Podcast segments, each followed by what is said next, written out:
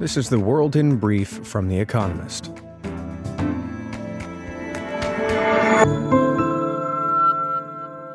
Our top stories.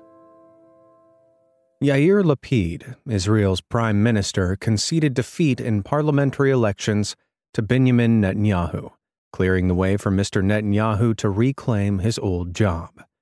Mr. Netanyahu's religious and right wing coalition appears to have won 64 of 120 seats in parliament.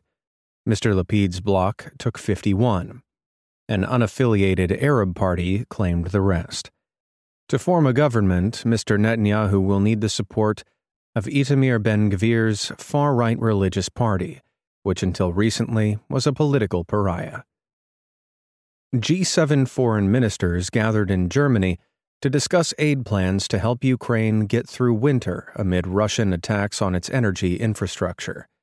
Strikes cut off the Zaporizhia nuclear plant from the national grid on Thursday. Meanwhile, reports emerged that Russia was undergoing a retreat from Kherson to the east bank of the Dnieper River. Ukrainian officials say the rumored withdrawal could be a trap. The Bank of England raised interest rates by 0.75 percentage points to 3%, the largest increase for over 30 years, as it battles to tackle soaring inflation. It was the eighth consecutive rise. The bank warned that the country faces a lengthy recession, but suggested that rates would not have to rise as high as the 5.25% figure expected by investors. Imran Khan, Pakistan's former prime minister, was reportedly shot in the lower leg while leading a rally in Wazirabad, in the east of the country, in what his supporters describe as an assassination attempt. Mr. Khan is calling for snap elections following his ousting from power in April. Local media reports that he fled the scene and is now out of danger. Uniper, a German gas importer the government intends to nationalize, announced a net loss of over 40 billion euro, $39.3 billion, in the first nine months of 2022, one of the largest losses in German corporate history.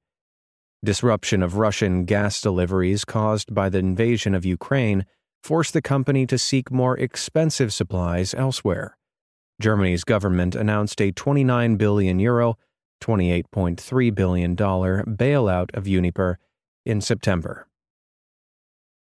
Iran's security forces fired on crowds in the city of Karaj, gathered to mark the end of the 40 day mourning period for Hadis Najafi, a 22 year old protester killed in September, witnesses told the BBC.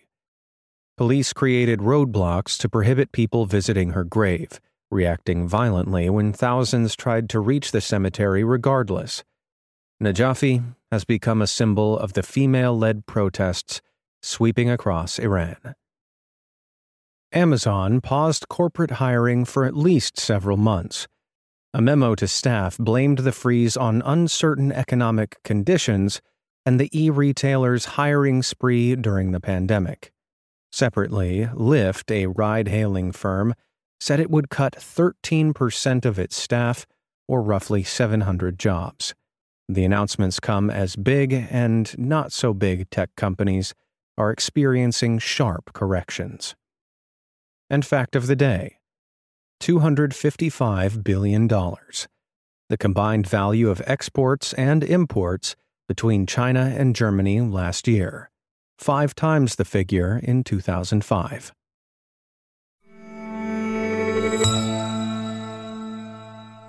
And now here's a deeper look at the day ahead. America's job market comes off the boil. After a sizzling run, the labor market in America may finally be cooling down. Figures due out on Friday are expected to show that the economy added about 190,000 jobs in October, the fewest since the end of 2020.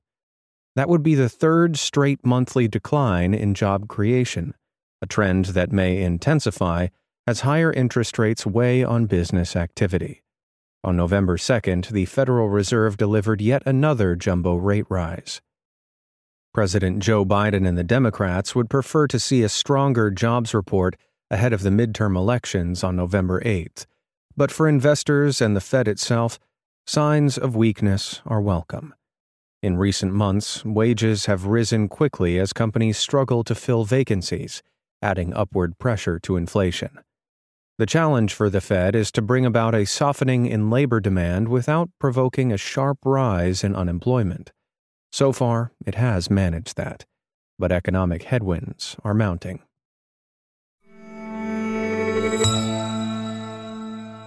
Disunited Russia. On Friday, Russia celebrates Unity Day, a national holiday commemorating Moscow's liberation from Polish invaders in 1612. President Vladimir Putin traditionally lays flowers at a statue in the Red Square, lionizing the rebellion's commanders. That symbolism also chimes with his rhetoric about Ukraine, where he casts the war as an unavoidable existential battle against the West. In truth, to invade Ukraine was a choice made by Mr. Putin. On Monday, he claimed that the partial mobilization of troops to Ukraine was complete, but recruitment could restart at his whim. Some Russians should be more concerned than others. Studies suggest that the conscription drive disproportionately affected poorer parts of the country.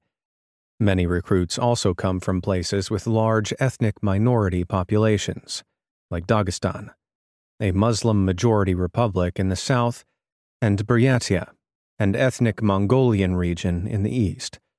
Although Mr. Putin preaches national unity, not all Russians are treated equally.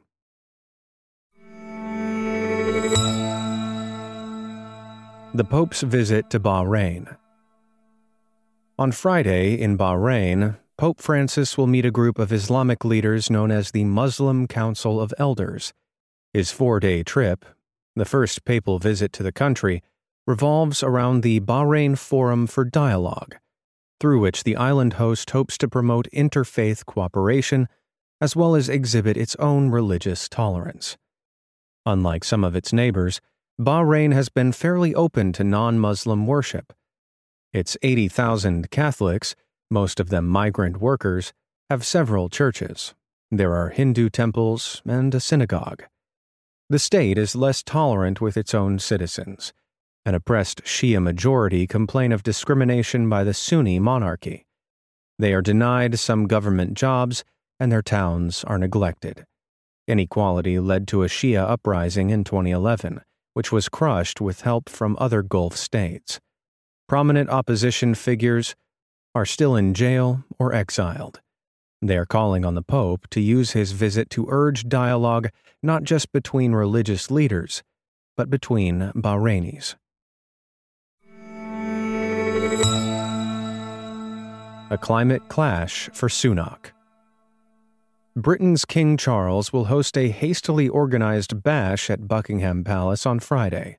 The reception is a warm up for COP27 the United Nations Climate Summit, which begins in Sharm el Sheikh in Egypt on Sunday.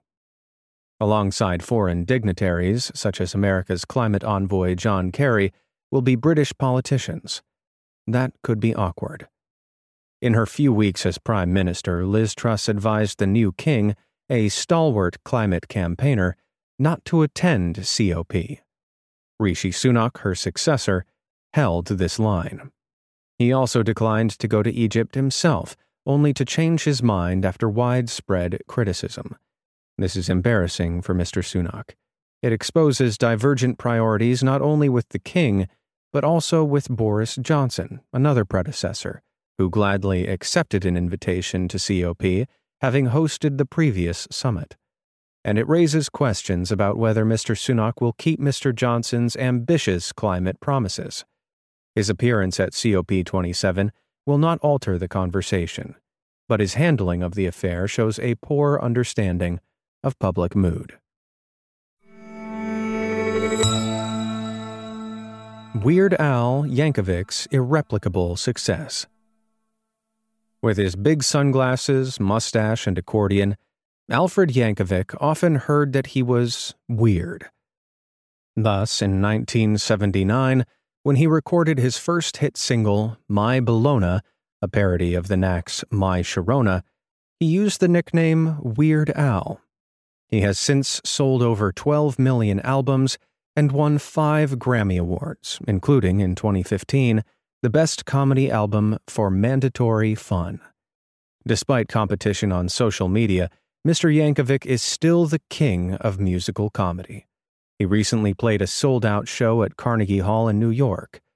On Friday, a biopic, Weird, the Al Yankovic story, written by Mr. Yankovic and starring Daniel Radcliffe, is released on Roku, a streaming service.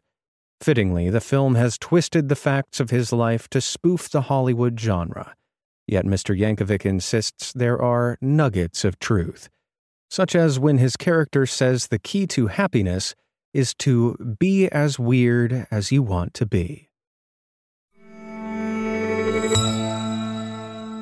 Daily Quiz Our baristas will serve you a new question each day this week. On Friday, your challenge is to give us all five answers and, as important, tell us the connecting theme. Email your responses and include mention of your home city and country by 1700 BST on Friday to quizespresso at economist.com.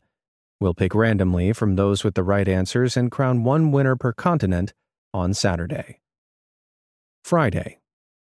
The Newton is the SI unit for what property? Thursday which film noir released in 1941 and starring Humphrey Bogart, was based on a novel by Dashiell Hammett. The winners of last week's crossword. Thank you to everyone who took part in our new weekly crossword, published in the weekend edition of Espresso. The winners chosen at random from each continent were Asia, Chin Siu Lo, Singapore, North America, Sarah Kem, Carbondale, United States. Central and South America, Diego Romero, Buenos Aires, Argentina. Europe, Julia Bulls, Cluj-Napoca, Romania. Africa, Christine Ryder, Tunis, Tunisia. Oceania, James Kelly, Sydney, Australia. They all gave the correct answers of tuberculosis, tweets, China, and sector. Check back tomorrow for this week's crossword.